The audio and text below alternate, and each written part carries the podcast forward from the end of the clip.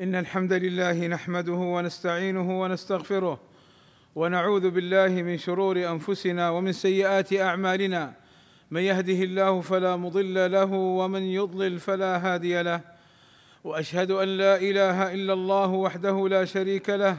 وأشهد أن محمدا عبده ورسوله. إن أصدق الكلام كلام الله وخير الهدى هدى محمد صلى الله عليه وسلم. وشر الأمور محدثاتها وكل محدثة بدعة وكل بدعة ضلالة وكل ضلالة في النار.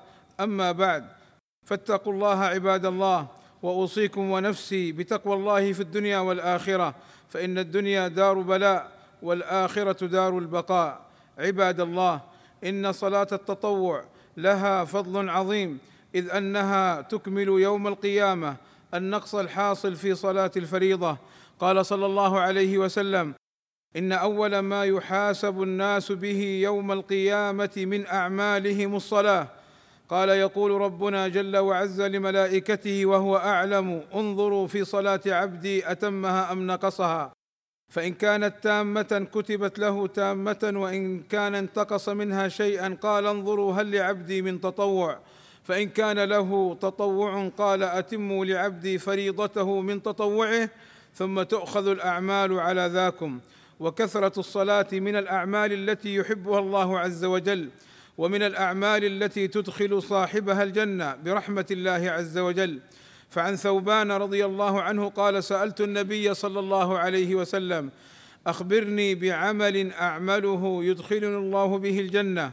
فقال صلى الله عليه وسلم عليك بكثرة السجود لله فإنك لا تسجد لله سجدة إلا رفعك الله بها درجة وحط عنك بها خطيئة.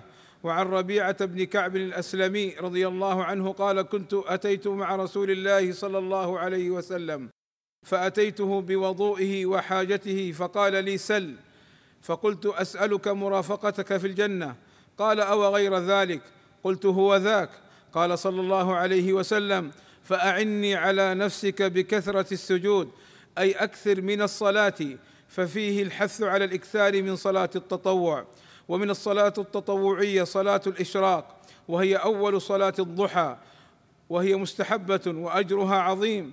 قال صلى الله عليه وسلم من صلى صلاة الصبح في مسجد جماعة يثبت فيه حتى يصلي سبحه الضحى كان كأجر حاج أو معتمر تاما حجته وعمرته. وصلاة الضحى لها فضل عظيم وقل من يصليها. فقد بين النبي صلى الله عليه وسلم أن من صلى صلاة الضحى أول النهار كفاه الله آخرة. قال صلى الله عليه وسلم إن الله تعالى يقول يا ابن آدم لا تعجزن من الأربع ركعات من أول نهارك أكفك آخرة. ومن حافظ على صلاة الضحى فهو من الأوابين. قال صلى الله عليه وسلم لا يحافظ على صلاة الضحى إلا أواب والأواب هو المطيع المسبح الكثير الرجوع إلى الله بالتوبة والإستغفار. والله أسأل لي ولكم التوفيق والسداد وحسن القول والعمل وأن يهدينا إلى الصراط المستقيم. الحمد لله رب العالمين والصلاة والسلام على المبعوث رحمة للعالمين. عباد الله صلاة الضحى تؤدي عن صاحبها صدقات المفاصل في جسمه. قال صلى الله عليه وسلم في الإنسان ثلاثمائة وستون مفصلا فعليه أن يتصدق عن كل مفصل منه بصدقة. قالوا يا رسول الله ومن يطيق ذلك يا نبي الله؟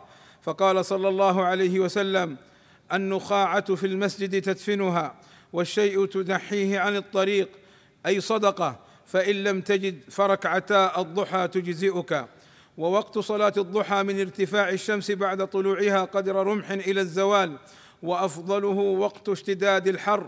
قال صلى الله عليه وسلم صلاة الأوابين حين ترمض الفصال والمعنى أن أفضل وقت صلاة الضحى عند اشتداد حرارة الشمس بحيث أن صغار الإبل وهي الفصال بحيث أن صغار الإبل ترفع أخفافها من شدة الحر ويشرع للمسلم أن يصلي صلاة الضحى ركعتين لقوله صلى الله عليه وسلم ويجزئ من ذلك ركعتان يركعهما من الضحى ويشرع أن تصلي أربع ركعات لقوله صلى الله عليه وسلم قال إن الله تعالى يقول يا ابن آدم لا تعجزن من الأربع ركعات من أول نهارك أكفك آخرة ويشرع أن تصلى ست ركعات فعن أنس أن النبي صلى الله عليه وسلم كان يصلي الضحى ست ركعات ويشرع أن تصلى ثمان ركعات لأن النبي صلى الله عليه وسلم صلاها ثمان ركعات سبحه الضحى يوم فتح مكة. فليحافظ كل واحد منا على صلاة الضحى ولا نغفل عنها. عسى أن نكون من أصحابها الأوابين. عباد الله إن الله وملائكته يصلون على النبي يا أيها الذين آمنوا صلوا عليه وسلموا تسليما. فاللهم صل على محمد وأزواجه وذريته كما صليت على آل إبراهيم. وبارك على محمد وأزواجه وذريته كما باركت على آل إبراهيم. إنك حميد مجيد. وارض اللهم عن الخلفاء الراشدين أبي بكر وعمر وعثمان وعلي وعن جميع أصحاب النبي صلى الله عليه وسلم. والتابعين لهم بإحسان وعنا معهم بمنك وكرمك. اللهم آتنا في الدنيا حسنة وفي الآخرة حسنة وقنا عذاب النار. اللهم اغفر للمسلمين والمسلمات والمؤمنين والمؤمنات الأحياء منهم والأموات. اللهم فرج همومنا واكشف كروبنا ويسر أمورنا. اللهم وفق ولي أمرنا الملك سلمان بن عبد العزيز وولي عهده الأمير محمد بن سلمان لما تحبه وترضاه. وأصلح بهما البلاد والعباد واحفظهما من كل سوء. اللهم أيدهما بتأييدك ووفقهما بتوفيقك وأعز بهما الإسلام والمسلمين والصلاة والسلام على المبعوث رحمة للعالمين وعلى آله وصحبه أجمعين.